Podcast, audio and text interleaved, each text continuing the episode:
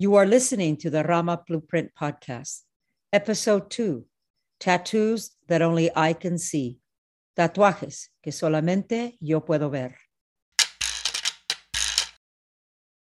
Tattoos are meant for life. They are an act of self expression, artistic creativity, spiritual cultural traditions, and an addiction. At times, they resemble rebellion or the act of memorializing a loved one. For some, it is a membership to identity with a group, a symbol to display one's commitment and loyalty. Young people who identify with a particular street group use tattoos as a sign of identity and power.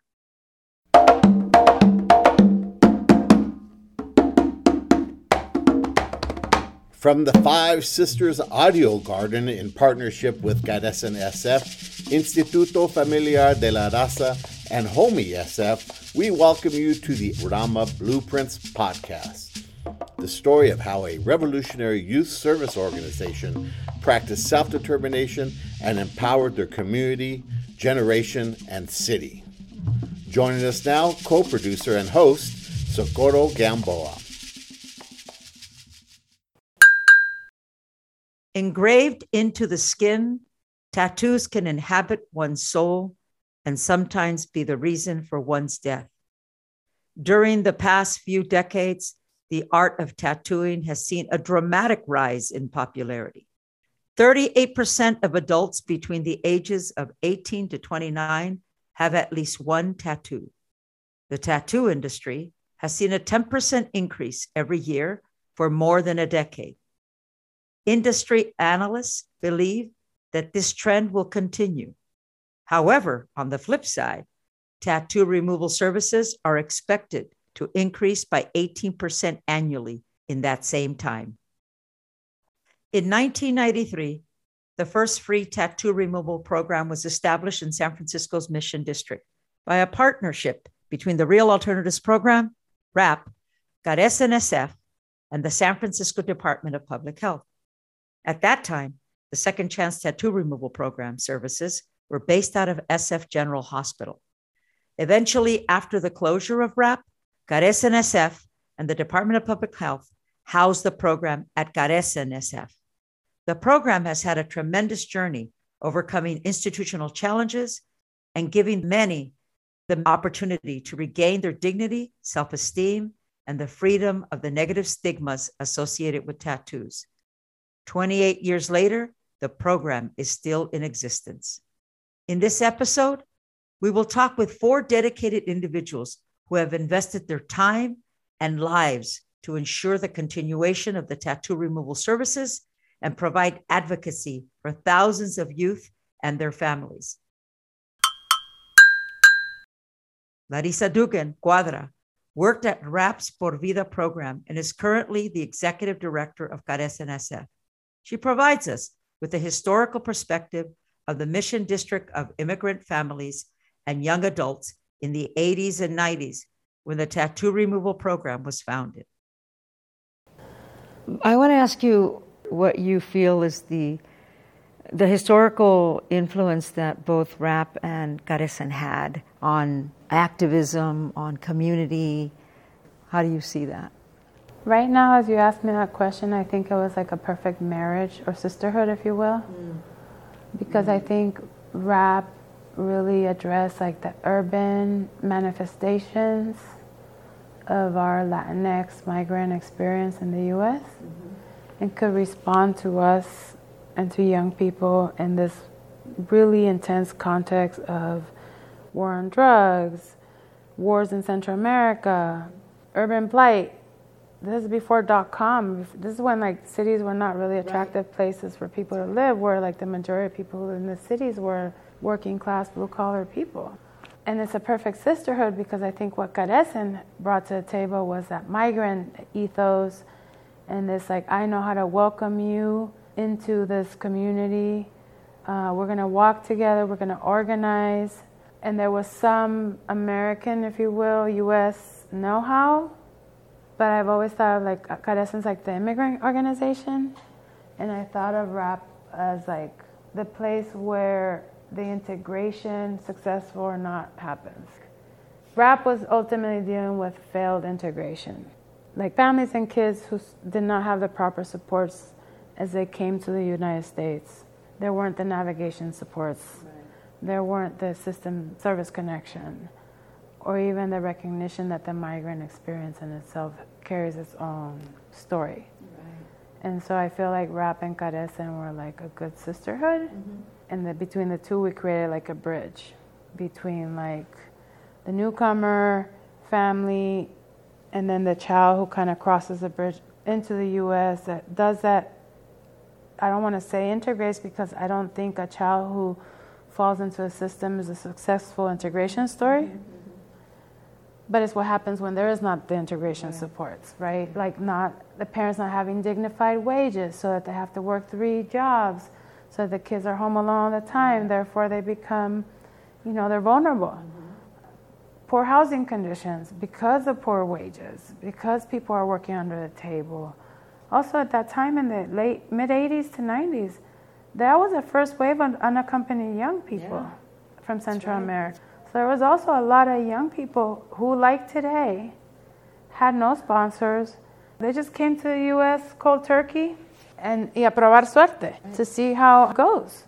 Okay, so you don't speak English, you're culture shock, you arrive in this urban Latinx community, LA, San Francisco, Mission, where you know wherever those communities, Chicago, New York, Jersey, DC, all the urban centers that migrants follow migrants. And so you might not have anybody in that city, but that's where somebody from your community went. I think the context of unaccompanied minors at the time was different um, because the immigration system looked different too. Right. So it could kind of fall under the radar. Mm-hmm. And I think that's bad, bad. Those kids should have not fallen under the radar. They should have been welcomed. They should have been uh, taken, been taken through the process so they could get papers and then also falling under the radar led them to be exposed and vulnerable to exploitation, all forms of exploitation. Carecen could do a really good job supporting the parents and the families, yeah. and RAP could do a really good job supporting the young people. So, the tattoo removal program, which was one of the partnerships that Carecen and RAP had, it's been here now how long? Maybe 94? 94, around there, which was at the time around that there were at least 40 murders during that time, young people that had passed away, that had been killed through violence. And a good majority of those youngsters were individuals that were unaccompanied minors or undocumented young people that were here. And a veces we found ourselves at the funeral home with no domicilio. When I think of the tattoo removal program and I think about Carecen's work, how to this day it still upholds that and still continue to provide that service, which I think is an important and integral service for community. It's interesting because I feel like the clinic itself has evolved.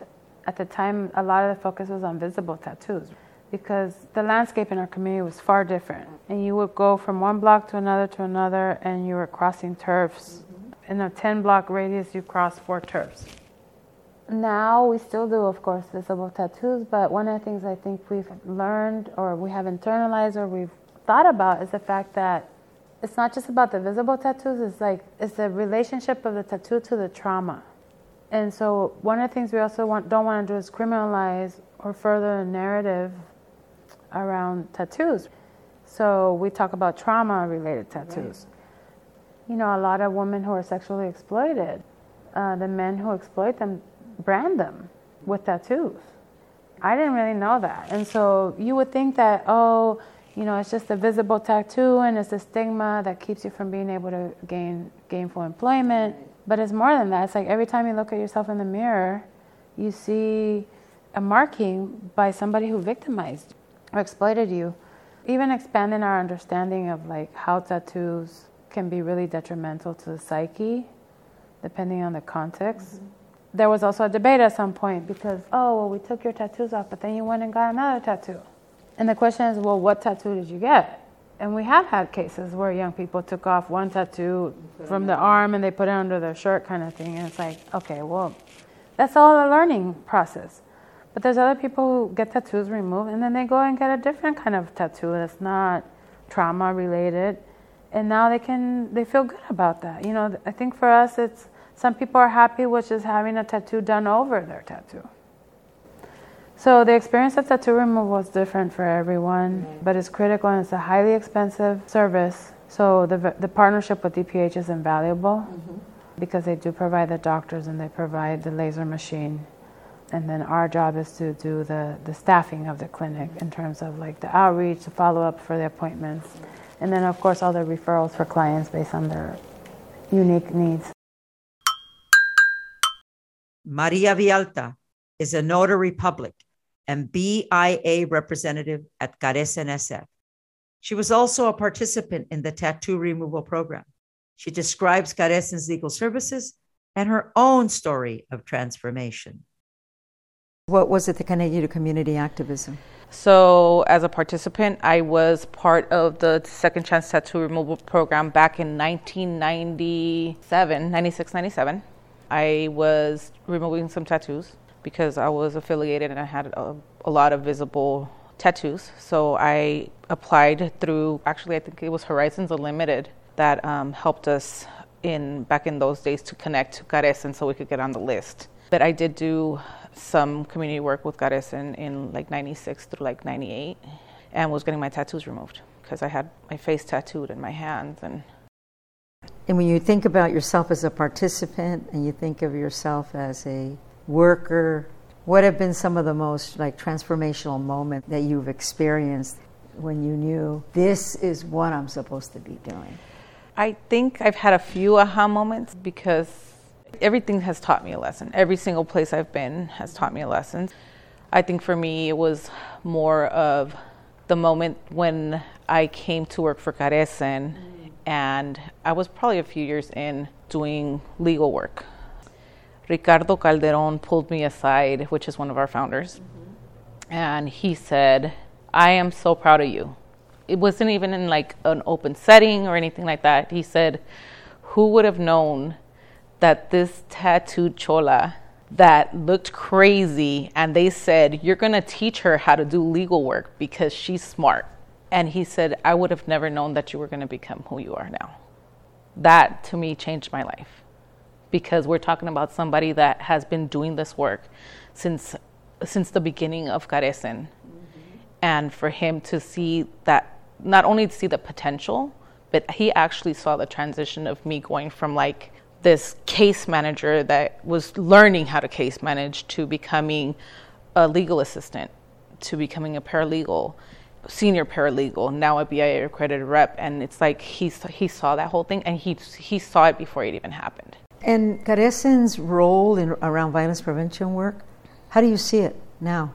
Or how do you, how do you guys interact with all that kind of well here we're kind of like we do more like a wraparound service. So like a lot of our youth that go through the Second Chance Tattoo Removal Program, if if they've had any contact with immigration or things like that, we have in-house attorneys that can help them navigate that, as well as we have the family wellness program that that helps the parents of these youth, as long as they're under the age of 18, you know, navigate certain things, and they receive services as well some kind of services to where they can talk to somebody and see how they can help them navigate whatever's going on.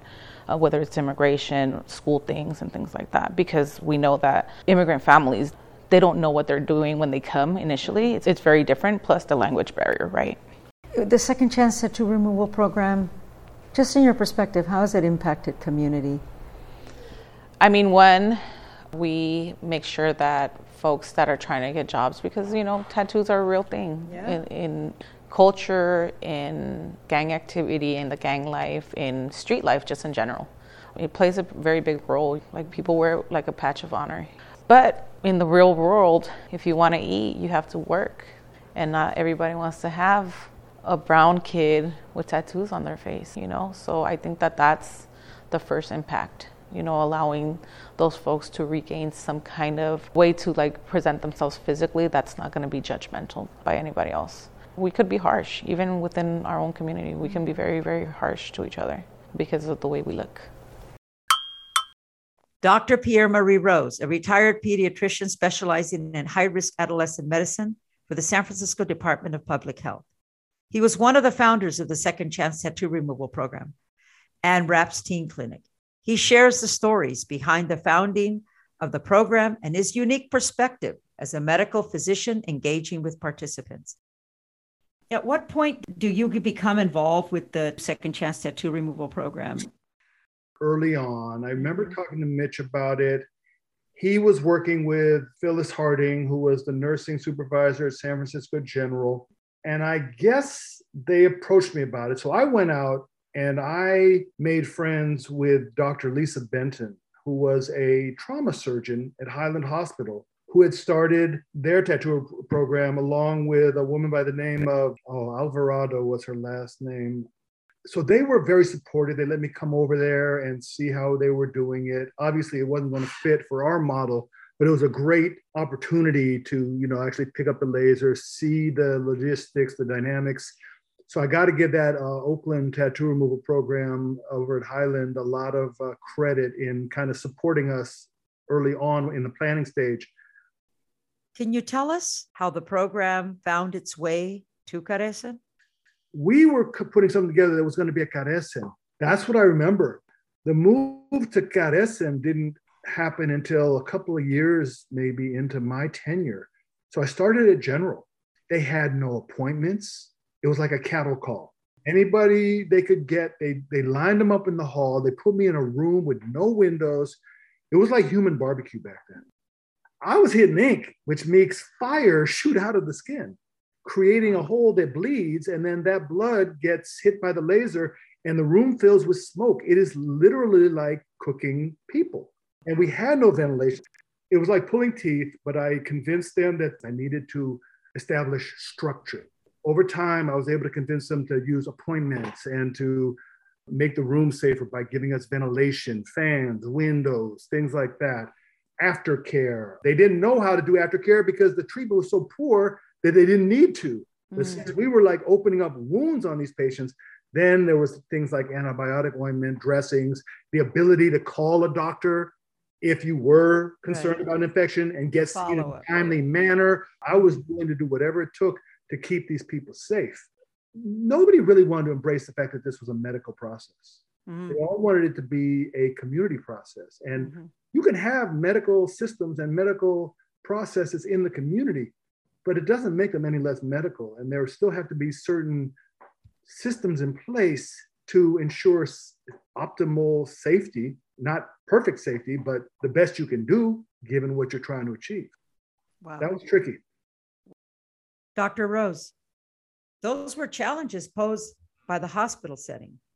What were some of the challenges in working with the particular population?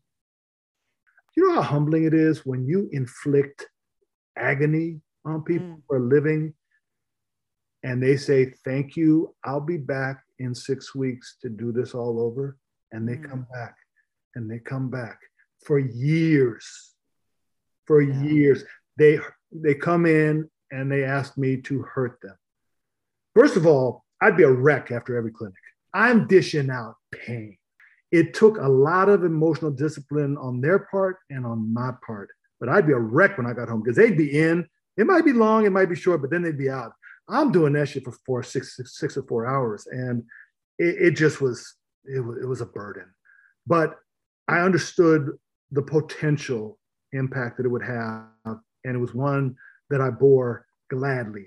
However, it wasn't, you know, with the prep, putting on the cream and taking it off and talking about uh, the you know what had happened since the last visit. I always did a lot of counseling, and the whole reason we started this because these kids were engaging in activities that put them in the line of fire or in dangerous situations. Right. Like I said, we don't do harm prevention; we do harm reduction. So the, the, the goal was never to erase their trauma or to pretend it no longer existed.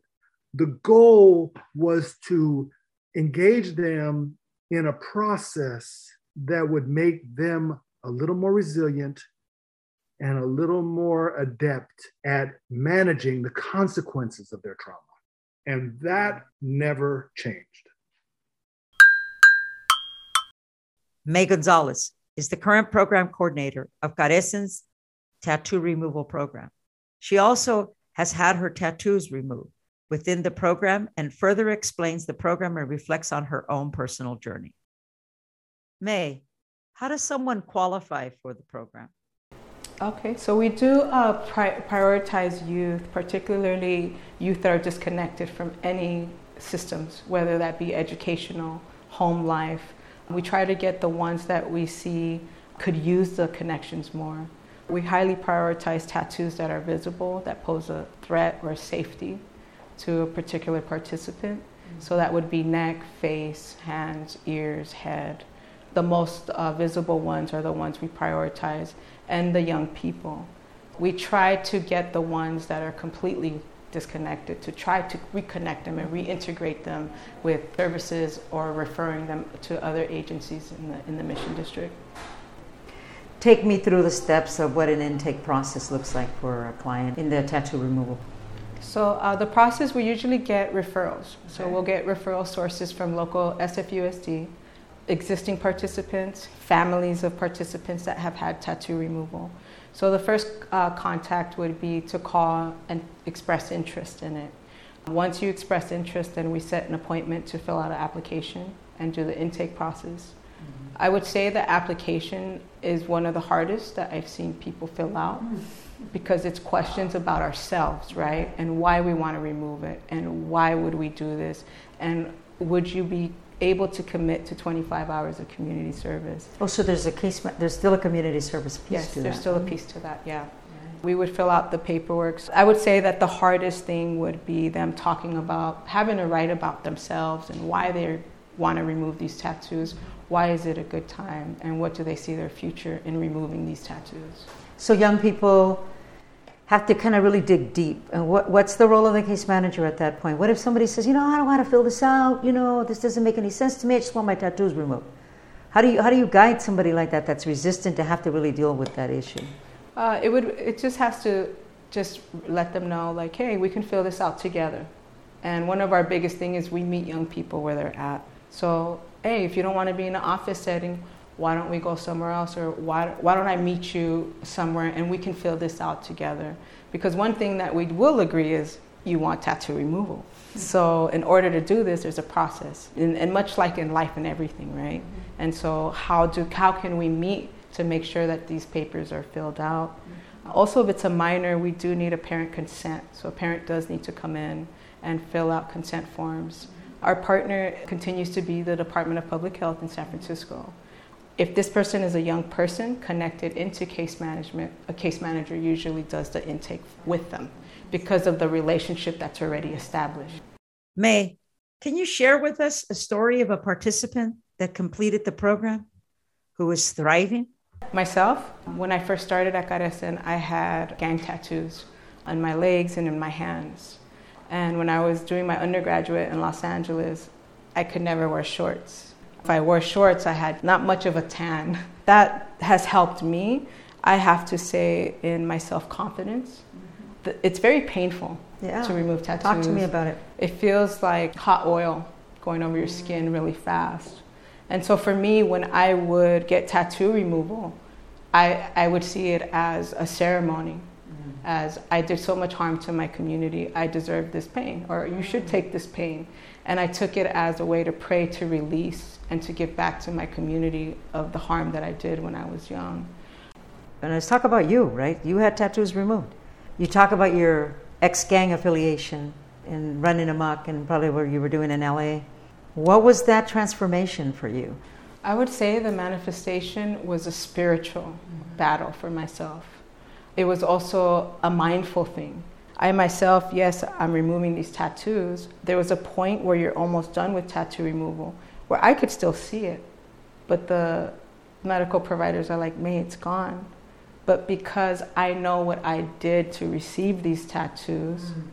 I still see them. Even if they may not be as dark, that memory is still there for me. The transformation, I would have to say, happened after my first tattoo removal because it is a long process. It took me about two years to remove.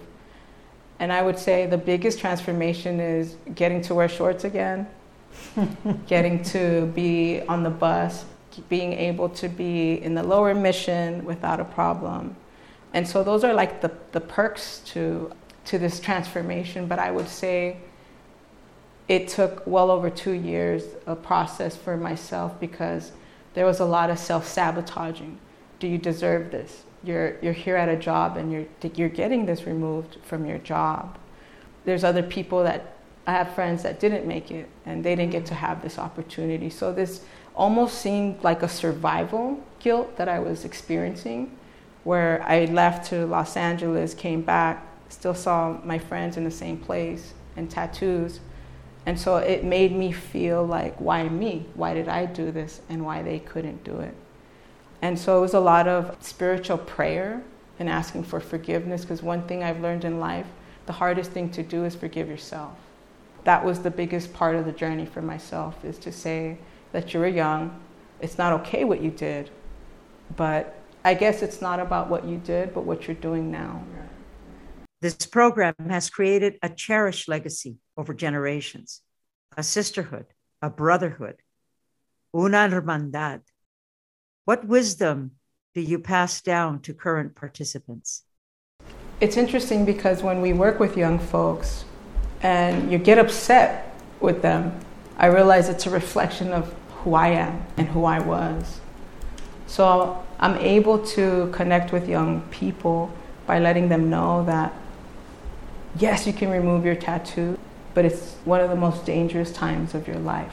You're in this process of change.